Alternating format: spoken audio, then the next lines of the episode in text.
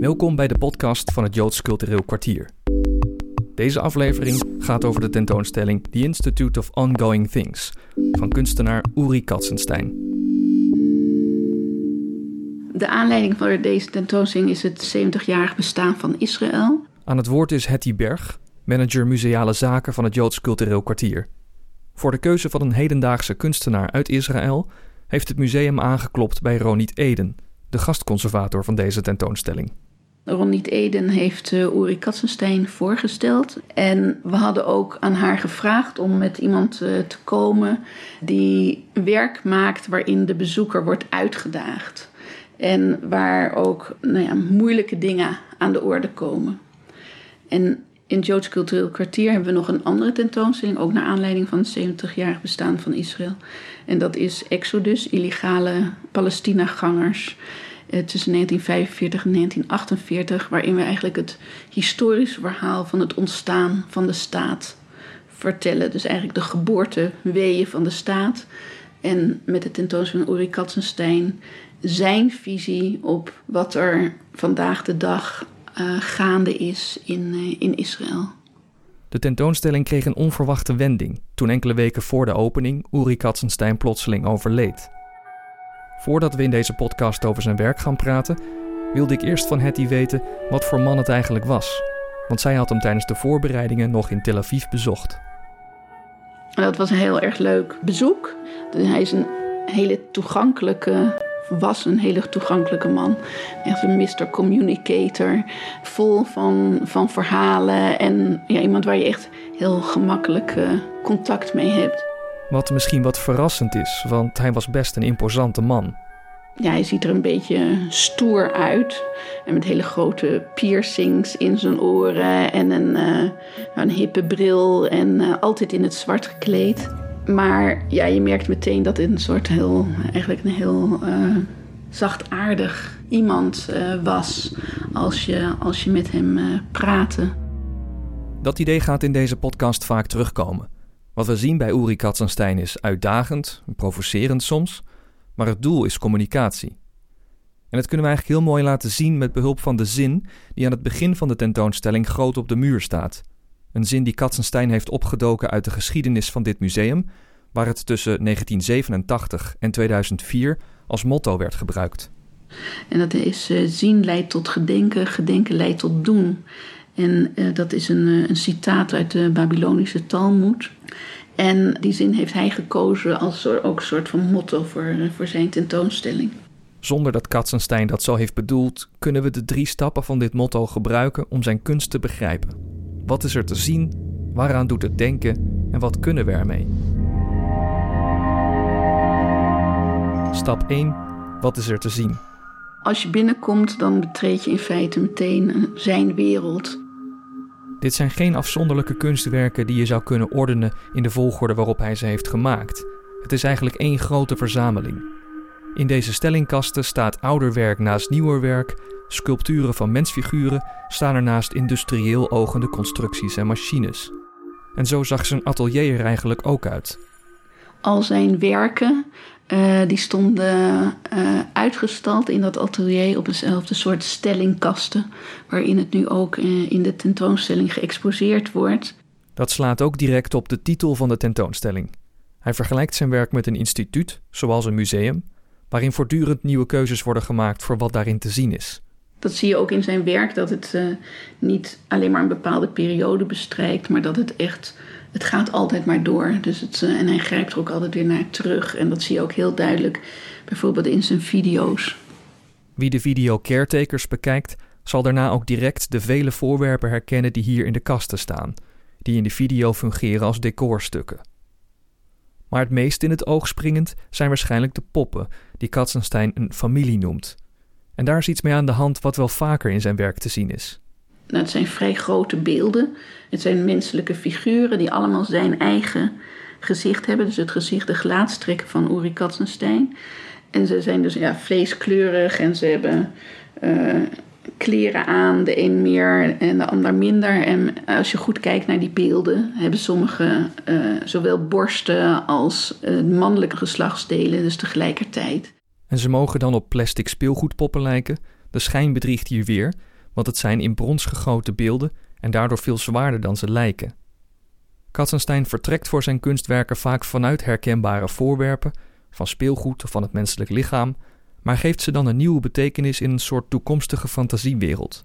Ze hebben geen navel, dus deze beelden zijn eigenlijk uh, figuren die op een andere manier ter wereld zijn gekomen dan de gewone manier uit de baarmoeder met een uh, navelstring. Katzenstein stelt zich een wereld voor waarin iedereen mannelijke en vrouwelijke kanten heeft. Er zijn meer van dit soort voorwerpen te vinden, waarin tegenpolen zijn versmolten, zoals bijvoorbeeld het Boeddha-beeldje met een Hitlersnor. De Boeddha, dit is eigenlijk de belichaming van het goede. Ja. En omdat hij daar de gekke haardracht uh, van Hitler en het snorretje op heeft gezet, krijg je inderdaad van hè, de belichaming van het goede en de belichaming van het slechte hè, van Hitler uh, samengesmolten in die ene figuur. En het is ook om te laten zien van hoe door één zo'n klein kapsel iedereen meteen die associatie heeft met Hitler. Dus hoe diep geworteld uh, dat als een iconisch beeld bestaat. En het schijnt dat een beetje dat soort uh, kapsels nu weer in de mode zijn. bij, bij jongeren die misschien niet die associatie hebben. Het is dus soms ook een test of voer voor discussie. Wat voor associaties hebben we eigenlijk bij bepaalde beelden? En met wie delen we die associaties? En Katzenstein onderzoekt of die beelden in zijn toekomstwereld een nieuwe bestemming kunnen krijgen. Nog een voorbeeld daarvan? Stoelen waarin je van de zijkant een swastika uh, ziet, gevormd door de leuning, de rugleuning, de armleuning en de stoelpoten. Zo'n symbool roept in Israël natuurlijk nog heftiger reacties op. Maar Katzenstein daagt zijn publiek uit om taboes en trauma's onder ogen te zien, in plaats van het weg te stoppen. En daarom bedoelt hij die swastika vrij letterlijk als stoel. Dat is ook iets wat hij ook in het interview met mij zei: van je moet, uh, je moet in je trauma gaan zitten, je moet er uh, contact mee maken om het te kunnen verwerken of om er iets mee te kunnen doen. Dus in plaats van het weghouden en, en het niet willen zien, is het juist heel erg belangrijk om uh, jezelf daarmee te confronteren. En daarom confronteert hij ook ons als bezoeker in de tentoonstelling met, met dat symbool. En is het wel een swastika? Hetty vertelde dat een groep Nederlandse bezoekers eerder aan een rietveldstoel moesten denken. Wat maar weer laat zien dat iedereen anders naar dit soort vormen kijkt. Het gaat Katzenstein om deze culturele en historische connotaties, of de emotionele bagage ervan, die we hier letterlijk onder ogen moeten komen. Stap 2. Zien leidt tot herdenken. Wat hij aan de orde stelt zijn ook een heleboel eh, taboes die hij wil doorbreken. Dus aan de ene kant eh, de seksuele identiteit van mensen, eh, die gender blurring. Ook het gebruik van dat soort hele beladen symbolen als een swastika en, en Hitler. Voor een Israëlische kunstenaar is dat natuurlijk ook echt wel een taboe om dat in je kunst te gebruiken. En uh, nou, zo doet hij dat op, uh, op allerlei gebieden, maar hij doet het op een hele speelse manier. En dat is, uh, dat is denk ik heel bijzonder aan, aan zijn werk. Dus die altijd die, die dubbele kant daarvan. Hele zware dingen op een hele speelse manier presenteren. dingen die een hele donkere kant hebben, de humor van laten zien. Nou, dus altijd, altijd die, die twee kanten. Je zou het ontwapenend kunnen noemen, soms letterlijk en figuurlijk.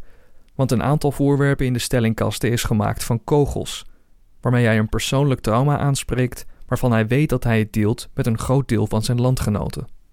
Ja, zoals iedere man en vrouw in Israël moet je eh, in het leger dienen. En Uri Katzenstein die is zelf ook in eh, een van de oorlogen, heeft die, zat hij in het leger, in de Yom Kippur-oorlog van 1973 en hij was een, eh, een medic, dus een, een medische soldaat. Of iemand die uh, zorgde voor, voor de gewonden, et cetera. En daar heeft hij natuurlijk alle vreselijke dingen gezien en mee te maken gehad. En dat was ook een van de redenen waarom hij toen weg is gegaan uit Israël naar de Verenigde Staten toe. En hij gebruikt zijn kunst heel duidelijk om, om uh, iets met zijn trauma's te doen. En hij was ook een van de, toen hij terugkwam in Israël, was hij ook een van de eerste die dat zo heel expliciet aan de orde stelde. Want dat was ook iets wat. Uh, je moet gewoon een heldhaftige soldaat zijn en, en stoer. En dat heb je allemaal over voor het vaderland. En verder uh, hebben we die andere kant, dus de meer. Uh, de gevolgen daarvan voor de mensen die dat meemaken zelf, daar, daar moesten niet te veel over hebben. Dus hij was een van de eerste kunstenaars die dat wel doet. Daarom is zijn werk vaak zo persoonlijk en fysiek, door bijvoorbeeld een gebedskrans te maken van gebruikte kogels. Wie het daadwerkelijk als gebedskrans door zijn of haar vingers laat gaan, snijdt zich eraan. Hij maakt ook tekeningen met zijn eigen bloed. En ook potjes met zijn eigen afgeknipte nagels zijn een onderdeel van zijn kunst. Hij heeft op een gegeven moment een, een ongeluk gehad. En het allereerste wat hij weer kon doen na dat ongeluk was zijn, zijn eigen nagels knippen. En vanaf die tijd heeft hij altijd zijn geknipte nagels bewaard. En dat verwijst natuurlijk ook allemaal aan naar de Institute of Ongoing Things. Dat was ook zo'n ongoing thing waar hij dan een, ja, een kunstwerk van maakte. Stap 3. Herdenken leidt tot doen. Met die Institute of Ongoing Things maakt Uri Katzenstein een vergelijking tussen deze tentoonstelling van zijn werk en wat er eigenlijk altijd al gebeurt in een museum. Waarin ook eindeloos wordt verzameld en dat gaat maar door en door en door. En dat is altijd het idee van een museum dat het bewaard wordt voor de eeuwigheid. Maar tegelijkertijd zegt dat ook heel veel over het onderwerp. En dus over in ons geval de Joden in Nederland. Maar het zegt ook heel veel over ons, de, de makers van zo'n museum. wat kies je om te bewaren? Door te bewaren geef je ook betekenis. En dat is precies wat hij doet met de kunstwerken die hij maakt, maar ook de dingen die hij verzamelde of die hij gebruikte in zijn werk. Katzenstein laat zien wie hij is via de dingen die hem hebben gevormd, de samenleving waarin hij is opgegroeid, waaraan hij dan weer een eigen draai wil geven. En dat doet hij dus door trauma's en taboes te behandelen en letterlijk te verwerken. Hij wil daarmee echt vormgeven aan een nieuwe samenleving. En je ziet dan ook dat hij daar een hele specifieke visie op had. En eigenlijk een soort van futuristische visie, uh, bijna science fiction-achtig, waarin hij ook een hele eigen taal heeft ontwikkeld, dus ook eigen alfabet. Want dat hadden we nog niet verteld. Die zin op de muur over zien, herdenken en doen staat daar in Katzensteins eigen alfabet, dat ook vaak in zijn video's terugkomt. Een taal voor een betere wereld. Een soort van futuristische wereld waarin de verschillen tussen mannelijk en vrouwelijk eigenlijk uh, zijn verdwenen. Dus het is allemaal het idee van in de toekomst zullen al die verschillen wegvallen, waardoor er ook minder uh, conflict zal zijn en uh, ja, ook hopelijk betere communicatie. Zodat iedereen dezelfde, dezelfde taal spreekt. Dus als we terugkeren naar ons oude motto, dat zien leidt tot herdenken en herdenken leidt tot doen, Welk doen heeft Katzenstein dan voor ogen? Het doen zou kunnen zitten in het weerstand bieden tegen geweld, want dat is voor hem echt de, de boodschap van deze tentoonstelling. Hij zegt ergens: geweld komt voort uit onverwerkt trauma. Ja, maar ja, je geeft het door en ook allerlei haat natuurlijk en denkbeelden over andere mensen die ook voortkomen uit wat je ervaringen zijn en wat je hebt moeten meemaken. En dat wordt maar doorgegeven en doorgegeven. En ja, en daardoor houdt het ook nooit op. Zijn weerstand daartegen is de eindeloze taak die Katzenstein zichzelf als kunstenaar had gegeven. Dat was dus ook een ongoing thing. En het trieste is natuurlijk dat dat nu niet meer ongoing is. Dat dat uh, nu is gestopt omdat hij, uh, omdat hij is overleden. Hij heeft een, uh, een herseninfarct gekregen.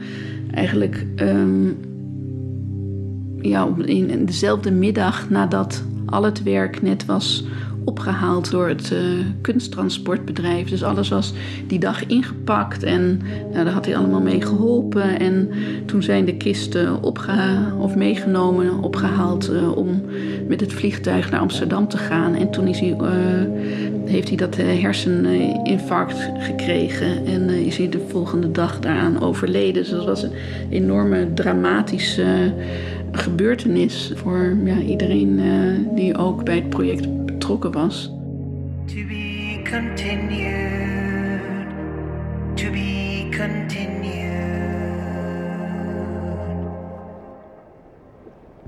Vanaf dat moment heeft gastconservator Ronit Eden met hulp van een aantal van Uri's vrienden de tentoonstelling afgemaakt en hier geïnstalleerd. Het is te zien tot 24 februari 2019.